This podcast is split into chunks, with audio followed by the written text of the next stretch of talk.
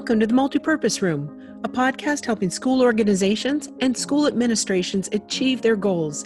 Each episode discusses real-life topics that PTAs, PTOs, and school staff are dealing with.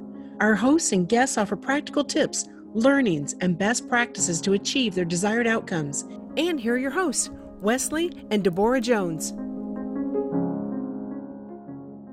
We are wired to love to play games. Think back to infancy. You likely don't remember your first game, but I can bet that someone played peekaboo with you at a very early age. As parents, we even turn feeding time into games, whether it's Cheerio counting or airplanes into the mouth.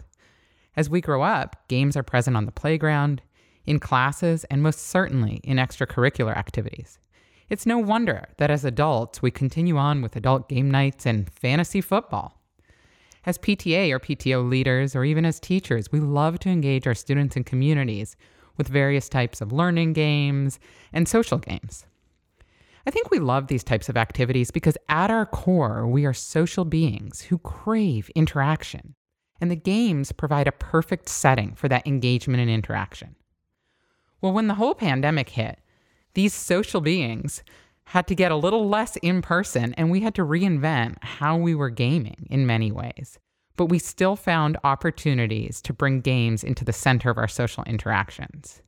I know that for myself and Wes over the last year, one of the ways that we've had a good time with games is by doing some scavenger hunts. And so we are super excited to have guests on our show today from a company called Goose Chase that focuses on scavenger hunts and partners with a lot of PTAs, PTOs, and schools to share those scavenger hunts with students and communities alike.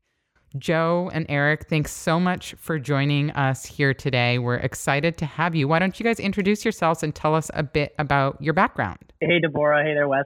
Very happy and excited to be on the pod and chatting a bit about Goose Chase and just ways people can have some fun using the platform, but absolutely to kick it off and get started. A bit about my background personally. My name is Joe Denomme. I'm on the sales team here at Goose Chase, and I'm actually friends with a couple of the founders that founded Goose Chase back over 10 years ago in university. So I've been, aware of Goose Chase for a long time. Really following the trajectory of the company and how they started getting into all different kinds of events and types of groups that we work with. And then I got the opportunity to come on board just a little over a year ago. So I'm really responsible for the education side of our business.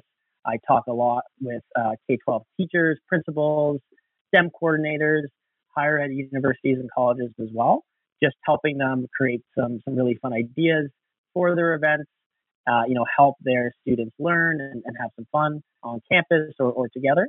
And I'm really targeted around making sure that we're helping those groups as much as we can create some amazing and special events that showcase their creativity and have some fun. So that's the main part of what I'm responsible for here at Goose Chase. And Eric is our head of marketing, who I'll throw it to now, who has a lot of great insight into some of our customer stories. As Joe mentioned, I'm the head of marketing at Goose Chase. I started about 2 or up to almost 3 years now. I was working in marketing down in Nicaragua at a travel company where I actually met the founder and CEO of Goose Chase, Andrew, who came by and actually ran a Goose Chase. And that was when we started talking about the platform. I had some suggestions thrown out to the game, and we just started talking about, I was looking for sort of a career change at that point. He needed a marketing guy, so I got on, and it sort of just, everything meshed with a bit of my past experience. I was, I think it started all the way back in college. I was back in Alberta, Canada, where I'm from. We called it a residence assistance. I think Joe over in Ontario, you guys call it like a don, or I'm not sure what it is in the States, but basically like, the guy who in the residence would be helping students move in, helping students with anything they need, but as well as organizing scavenger hunt events like this. Back in the dark ages, by the way, before we had Q3, so we were doing it on paper. So that's where I think I initially kind of brought on some experience to help out with that. And now I take care of basically all our written content, everything you see on the blog, our FAQ, once you dig into the platform. I'm helping out with our product side as well. Basically just to make sure that people can arrive at the platform and they would, for one, know what to do, and they are filled with great ideas for where they can take their scavenger hunt. Well, welcome to both of you. And, you know, having worked with both of you over the last few months, I can tell that your background will be very valuable to our listeners, both in terms of your interactions with the K through 12 space, but also just generally around scavenger hunts. You know, Eric, you mentioned the old days where everything was in paper. And I imagine that there was a light bulb moment where somebody said, there's got to be an app for that. And then there wasn't. And so that's probably how the company was created, but that's just my idea. Tell us a little more, maybe Eric, you can start with how was the company founded? Yeah, it's, and that's actually, it's great you mentioned that, Deborah, because that's actually how we discover how a lot of clients reach us right now, right? They're thinking, hey, I want to run a scavenger hunt. I've got this piece of paper and a pen. It was actually started out of Andrew, our CEO and founder, he was still a student at the University of Waterloo. He was running this company just basically out of the dorm room. And it was the same thing I mentioned, running, helping dons and helping RAs run residence events. That was kind of where the idea first got started. But Waterloo's sort of known as a startup hub in Canada. So as the idea kind of gained traction, he started seeing, you know, companies start wanting to use Goose Chase for team building. In that way, and to be honest, the way that we discover use of our platform kind of has stayed constant in that we don't really try that hard to aim at, you know, a segment of the market. We sort of discover it as clients use our platform to adapt to a new use case. And if that use case is successful, we start seeing ways to scale it. That's when we'll start putting it on, you know, all the material on the website and start trying to help out additional clients in that way. And EDU started sort of the same way. Again, this is before my time. So Andrew might comment in on the podcast at the end is like, okay, Eric, you got it all wrong. But this is as much as I pieced it together. EDU sort of started the same way, and it involved somebody to really just take it all the way through. Our CEO at the time, Phil Everson, was his sister is actually a teacher, and he was very interested in taking this use case. You know, for him, it was all about getting students out of seats. And he really kind of built the education segment of the business from the ground up, from, you know, the alterations that they had to do to the platform to make it usable for teachers, the pricing structure that we had to shift around.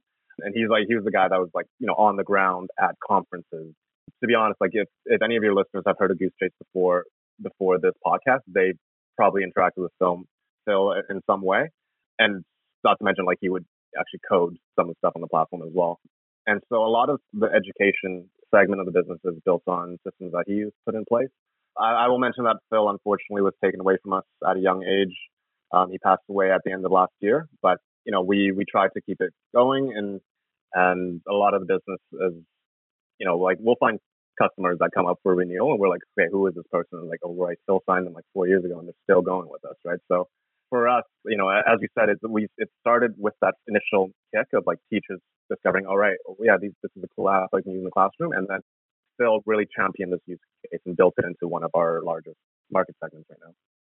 Sorry to hear about Phil. And, you know, it's great that his idea gets to live on and is such a fabric of the organization. Absolutely. And yeah, Deborah, it's, you know, working with teachers every day, Phil was the most passionate about, to Eric's point, getting students up out of their seats and learning and giving them those incredible learning opportunities and fun in the classroom and making the classroom fun was, you know, one of his passions. So, you know, we build the platform and offer it up and try to help teachers do that every day. So it's great that, you know, the teachers are some of the most passionate people that we speak with every day. And so was Phil. So it was a great connection from the start, and we try to, you know, continue that in a great way for them. And for schools who decide to use the platform, can you tell us a little bit about how games go? Like, how do they log in and set up, the types of questions that schools typically use, and maybe even some tips that they use during play? For sure. And schools use us in so many different ways. Like I mentioned, there's obviously that in-class learning component, you know, building really fun events around science-based games, math-based games, art-based games. You know, we have a lot of schools that will use us for teacher training, onboarding, professional development, and fundraising as well. So really, the way we build the platform, Wes, is giving, you know, teachers and educators and whoever might be using it the opportunity to, you know, completely customize their game to meet their goals and to meet their event needs. So, you know, to answer your questions about how that works, really you're able to log onto our website, goosechase.com, start building your own custom events. So that could be, you know, a traditional scavenger hunt where you're going and finding items. It could also be just something that's looking to engage people, you know, create a sense of community, get some fun content, photos and videos generated. So the way it works is you go onto our website, start building your own custom game. We also have a number of missions, which are the tasks that players have to complete within the game that are already pre-built. So they can choose from missions that we've already created, do something completely custom. With our educator accounts as well, we do have something called our EDU game library, which are pre-built games that teachers have actually built, used in their classrooms already, and have now given us access to share with our educator network. So in terms of getting, you know, logged in and set up, it's pretty easy and simple to do, and a really fun experience as well. So you can do something completely custom, use what we've built, and get started there. In terms of the way the gameplay will then work, players will download our mobile app on their iOS or Android device, and then they can join the game as either an individual or a team. So a lot of games that are being run right now with schools or different groups, they're having it be an individual-based game in the sense that players will all complete as a team of one, submit for missions, earn points, or there's the option to have them play as a team, even remotely. So you can have people play on a team, download the app to their own device, but then still be playing remotely and essentially tag team what that looks like. So it's great for remote events. You feel like you're connecting with classmates or teammates, even though you're not, you know, unfortunately right now able to be physically together. So, you know, that's kind of the overview of what the game process would look like. And then types of questions, Wes, as well. We have 4 different mission types that you can create within the game. They can be photo-based missions, video-based missions, text-based missions, or GPS check-in missions. So within that framework, again, really your creativity is the limit on the types of missions. That's a great overview, and I can attest to the fact that it's pretty easy to get in and set up because I have actually been an admin on a game before, as you both know, and it is very straightforward. The game library that Joe mentioned is very useful to find not only specific questions to use, but also just ideas of ways to frame questions. And so I wanted to get into some of the use cases in a little more detail for our listeners who are really looking for those practical tips to really start up a game tomorrow or the next day. How do they do that? So let's start, you mentioned a teacher in a classroom. Let's say they're doing a year in review. Maybe they're at the midway point in their school year, as is the case right now, and they want to see what their students have learned in 2020 and what has stuck with them, what they need to spend more time on for the rest of the year. The teacher would log in, and then what kinds of questions would you recommend for this type of a use case? For sure. It's a great question. And I think, you know, overarching what I would always recommend in terms of types of questions and missions are anything to make it fun, right? Anything to bring that subject matter to life. So in this specific use case that you mentioned, you know, it's just kind of a mid-year review, you know, trying to do a bit of a refresher, but it can still be fun. So, you know, in this case, the types of questions that I might recommend would be, you know, things that kind of bring back those topics or subjects that have already been discussed, but use some, you know, real life engagement examples to make that information and that knowledge stick a little more, right? You know, too many times we're stuck, you know, reading things from a textbook, and that might not be the way that everyone learns, or that might not be the thing that makes that idea stick or give you, you know, a passion for that idea. So it could be a situation where maybe you had a science learning module early September, early in the year, and you haven't really touched on it since. You know, maybe it was about plants and sunlight and how they grow. For, you know, a young group in a science class. So you might want to do something where you have a mission in the Goose Chase game where they have to find, you know, plants in their backyard or in the local trail, since they'll all be, you know, learning from home. And then the mission might be take a photo of this, link out to a research article that you read about it, or maybe do a little write-up in the submission as well. You know, the top 3 things that you learned about this type of plant, or why it grows the way that it does, or why it looks the way that it does. So, you know, things that just bring that subject matter to life. You know, it might not be something brand new that you haven't talked about before, but it's just approaching it in a different way. And especially talking with teachers every day like they do, you know, they're looking for that new way to get that information across to kids, right? No one learns the same way. They might have done the textbook or the Zoom meetings probably at this point throughout the year pretty frequently. So this is a great way just to mix it up, have some fun. I love those suggestions. I also, as we were preparing for this podcast, was thinking about, the geolocation tool and how, especially if you're learning about local history, you could do some check-ins on, historical places, whether it's town hall or whatever the case may be, but it's something that you can do in a distanced format, but leverage the different types of questions that you guys have. So I really liked your examples, though, of the photos outside or videos. What about doing a single subject? You mentioned science. Do you see teachers doing science only, or do you see them doing a number of different subjects in one kind of omnibus scavenger hunt? It's a great question, and I see both, right? And it's really about the creativity of the teacher. Oftentimes it's subject-based, so it would be a single subject.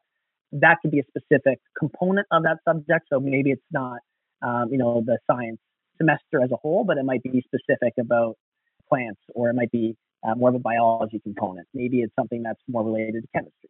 So you can have those quick games that might last a couple of weeks while you're going through that content, to hammer home the knowledge that they're trying to get out there, and also make it fun and unique and a little different every time. We also have teachers that use one Goose Chase game that lasts the full year for specific subjects. So they might release new missions into the Goose Chase game based on what the subjects they're going to be touching on that week are, or the specific pieces that they're touching on that week are. So really, the way we build the platform, or the way that Andrew and our great product team has built the platform, is to make it flexible for you to think about, as a teacher or whoever will be building the game, what's the best format, what's the best experience for me, and customize it to get to those goals of what you're trying to do within the game. So there's no one right way to do it at all, with the exception of make sure it's it's fun and engaging for the kids that are playing. And you mentioned that teachers have flexibility of when they leave the game open for. How long do you typically see them participating in these games? How is it usually a month? Is it usually a semester? What is kind of the average that you've been seeing? Yeah, great question. And usually with teachers in class, it's about a couple of weeks. So I would say most teachers use it for, that stretch of time where they're going to be talking about specific subjects. So it is a great opportunity to create a game that is relative to the content that you're going to be discussing in class. And it's a great way to mix it up, again, throughout the year. So that is what I would say we see a lot of. But at the same time, we might have teachers that do, a 1-hour pop quiz in Goose Chase form. That is really fun. That doesn't feel like a test, but is again, getting across the information that they need to get across. And kids don't even think they're learning. They think they're just having fun. So there's no one right way to do it.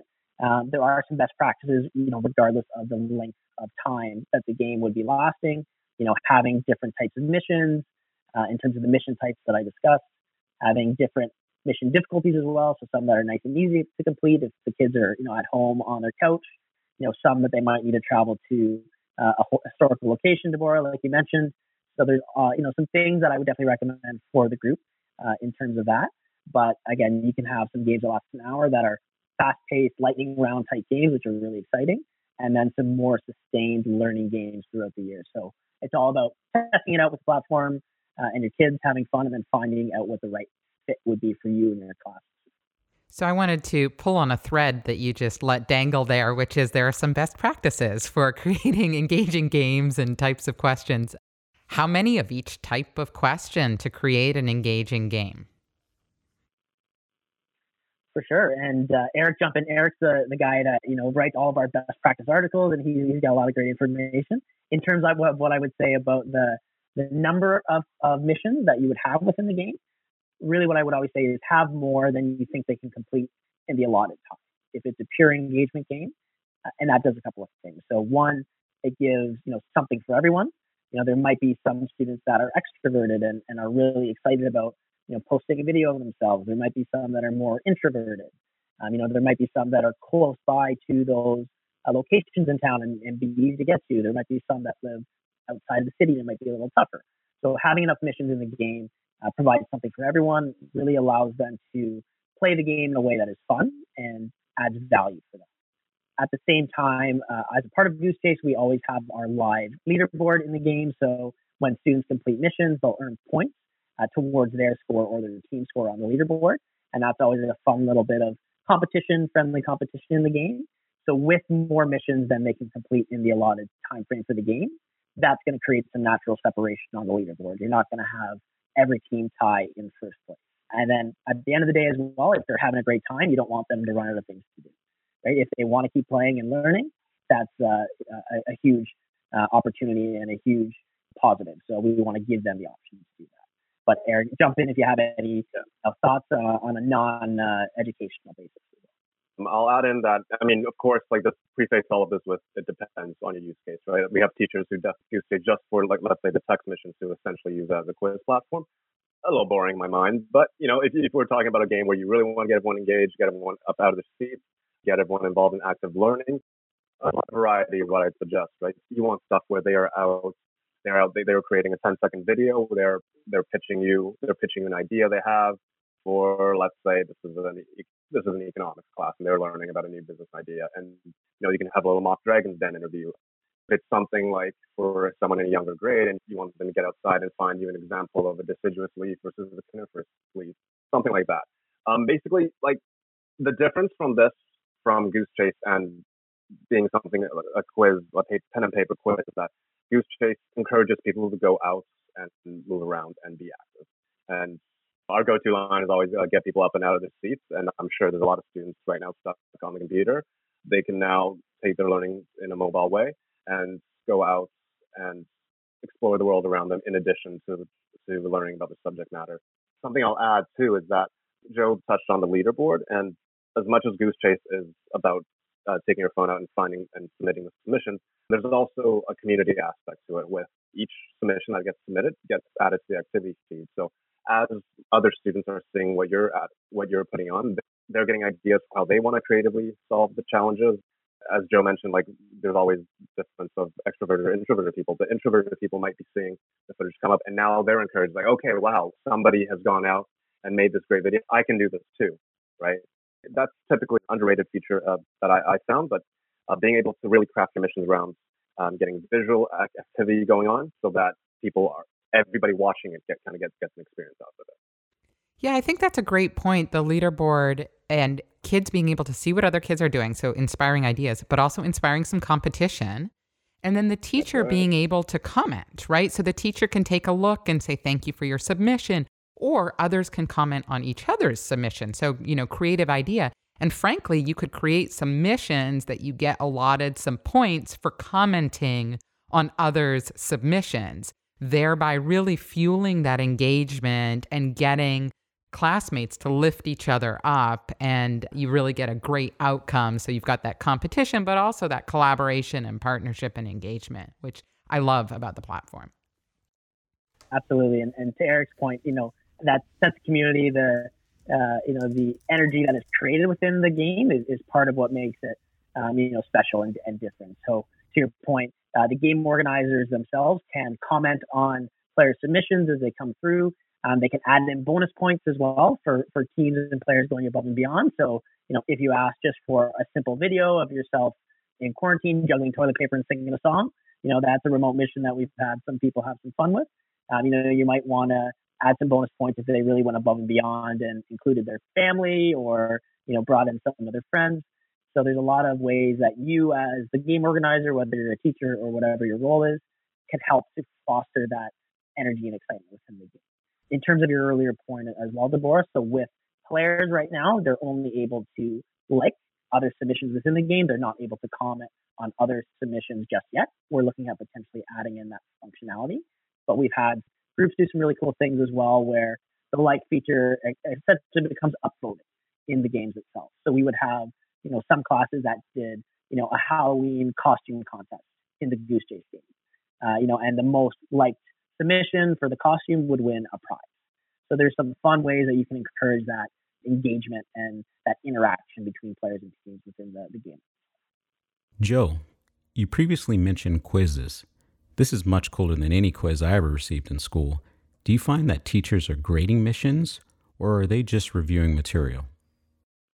Yeah, it's a bit of both. So we have some that are really just using it to bring, you know, the subject matter to life. We have some that are using it as, like Eric said, if they're a component of text-based missions, they might be using that towards their ultimate mark. It might be participation marks, whether it's in K-12 or higher ed. So if you do, take the time to play the game, perhaps outside of school hours, you might get some bonus marks or participation marks. So really it's up to the teachers themselves to figure out what the best way to incent kids to do it is. And what we've seen as well, it is, number one, fun and entertaining and educational. So it doesn't necessarily need to be something where it's going to be specifically marked or this game is specifically going to contribute to your grade. It's just a way to build off of what everyone is learning about. When that potential test does happen, they're excited about the material. They probably learned more than they would have just reading it in a textbook. And then that's going to translate as well to a better grade for them actually when the time comes. I'll add on to that and just hop back a little bit to best practices here. And I'll say that, adding things like adding bonus points and adding a comment for, why it's awarded. It's a huge component to getting engagement in the game from the organizers. So I highly encourage teachers to, when they're running, don't just create your missions and let it run. Like definitely like interact with students, especially if you're doing this remotely. For each bonus point you award and every comment you add, they actually get a notification on their phone. So, they kind of get this, even if you're remote and distant, they kind of get this feeling that, okay, somebody is looking at this, I'm getting praised for what I created. And that just snowballs into getting everybody, more into it. They're more involved and they want to, keep creating great search for the game. And that goes back to activity feed. The other students are seeing it. And then now everybody's more engaged and energized. That makes a lot of sense. Speaking of getting people engaged, another use case you mentioned was the getting to know each other use case, which, you described at university when you first move into a dorm, but also in the school element for sports teams, for example, or a new class. These are different types of questions. If you think about the use case we were just talking about, those were facts. You could look them up. You could go out and take a picture of the plant. Getting to know each other, you don't know the other people, so you may not have those facts readily available. How are the questions different? And when do you recommend teams use this getting to know each other activity? At what point in the year? No, it's a great question. And in terms of, when to use it, it's really, any time throughout the season or the school year, anytime where you think you need to foster that connection with the players or the students. So, as a sports team, as an example, to Eric's point, building missions that encourage some of that great content to start flowing within the activity feed. So if this is a new grade 9 sports team, you may not know people, you may have gone to different grade schools, maybe you're posting a video, introducing yourself. If it's a hockey team, what are you like as a hockey player? What do you bring to the team in a quick 15-second video, right? If it's something more personal, take a pic of yourself with your, training set up in your basement, if you have, a net and some sticks and some pucks down there. So ways that you can kind of have some fun, encourage everyone to work towards that common team goal, whether it's practice, whether it's meshing as a team, but having that kind of done through the activity feed is a really powerful way to encourage that positive connection, even though they might be remote right now as well. So in terms of different things that we've seen sports teams do, definitely those, early season, get to know you type of events. Right now during quarantine as well, we've seen a lot of sports teams do health and wellness focused games themselves. Gyms are probably shut down. Maybe they're not able to practice right now. So they've had missions that are targeted around teaching them exercises they can do in a small space in their home that they don't need, ice or a field or a pitch to do. So kind of using the game to, in a positive way, create that groupthink where you're still working towards your goals, whether it's exercising, whether it's working on certain skills, and kind of not losing that time that otherwise could be doing something else that's not as productive. So a lot of different things that you can do, but really just great to build that engagement in the game and get everyone working towards the same goal, depending on what that is for you. That makes a lot of sense. So hitting the last use case that I wanted to make sure we talked about for our listeners is where PTAs or PTOs are using this to fundraise, and maybe they're having trouble envisioning, how do you make money on these games? Charging a admission fee, if you will, a user fee makes a lot of sense. That's pretty straightforward, but you guys have some creative ideas for other ways to fundraise around these games. So I'd love to hear a little more about that. I can take this one, Joe. So one of the biggest ways that for fundraisers that we've seen is that you can actually reach out to your local community, local businesses, cafes. Obviously, this is not the perfect time for that, but you would be able to reach out to local businesses, restaurants, cafes, any local stores. If it's, let's say, a hockey team, you can reach out to the local hockey shop, and you can actually get them to sponsor your game. So now this does two things. This gets, you know, I'm fully in marketing mode right now, so I'll just see how well I can adapt this to the audience. But what this does is it exposes the sponsors to an audience who are playing the game, but at the same time, the prizes incentivize the players to really go all out, and justifies kind of the fee that they would pay for the game. And you're able to take a portion of that and use it for fundraising and put that toward some of it. That's toward prizing, and some of that towards donating to a charity or to a cause of your choice.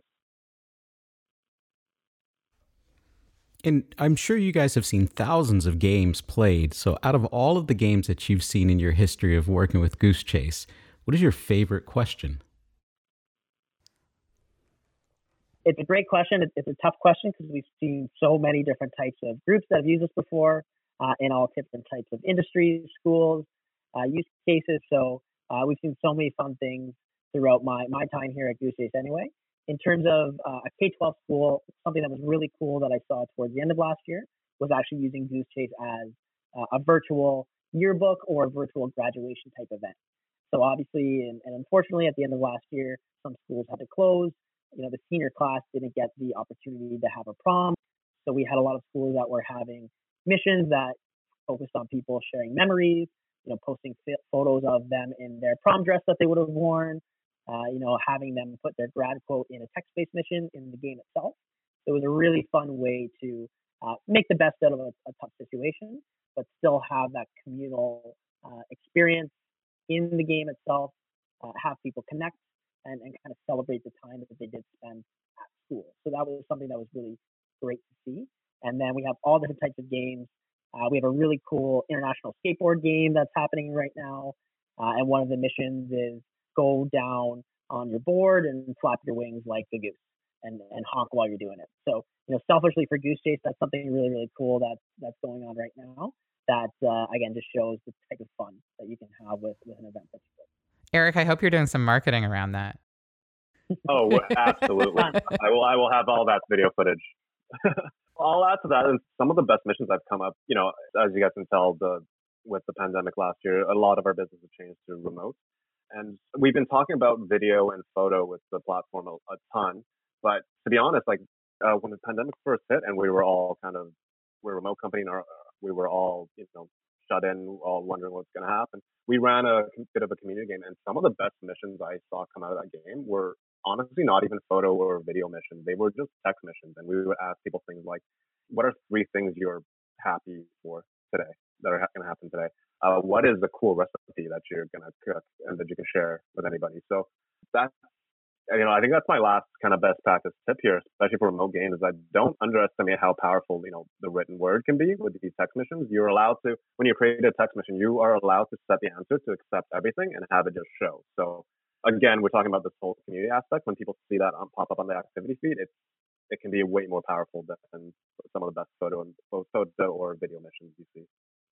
Love that. And one of the ways that our school is actually using Goose Chase right now is for a kindness challenge. So January is kindness month at our elementary school. And there is a kindness scavenger hunt. Each family signs up as a team.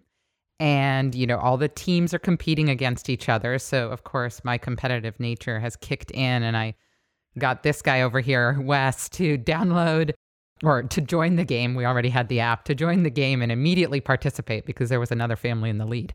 But now it's all missions focused on kindness for the whole month. And I just thought that that was such a great way to your point, kind of stay positive, stay engaged, and really focus on the good in this world and being kind to each other, which is something that's so necessary right now.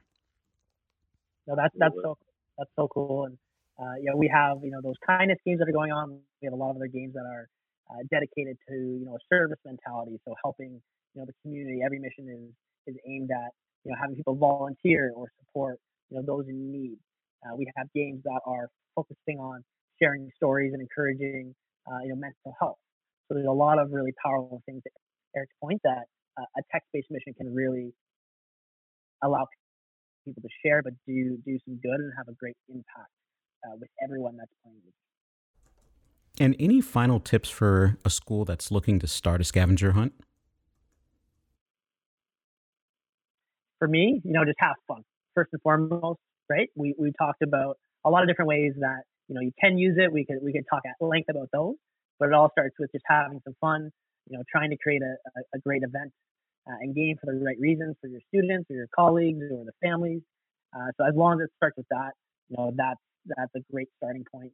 And then just, get in there. You can create a free account with up to 5 teams if you're a teacher within our platform.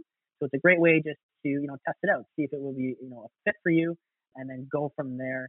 As you build more games, you get comfortable with it, you'll think about all the different ways that it might be a fit for, your classroom. So have some fun with it, test it out. And you can't, until you start trying it, you can't really see, how much it could work for you for sure.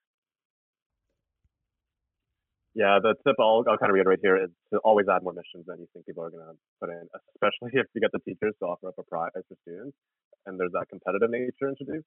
You think it's like, man, nobody's going to complete this whole list. Somebody always goes and completes the whole thing and then starts messaging you for more missions. So always add in more content than you think that people are going to be able to complete.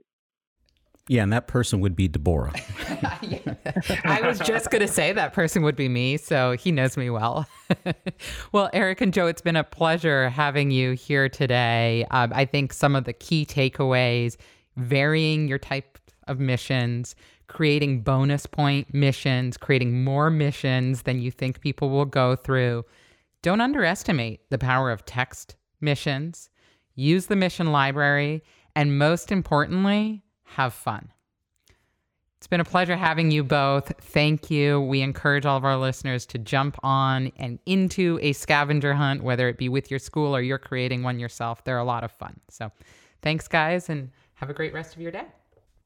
Make sure to visit our website at themultipurposeroom.school and subscribe to this show. If you like the topics on the show, we share additional resources on our company blog at k12clothing.com and click on blog. Thanks to Squad Locker for making this show possible, and we'll see you next week in the Multipurpose Room.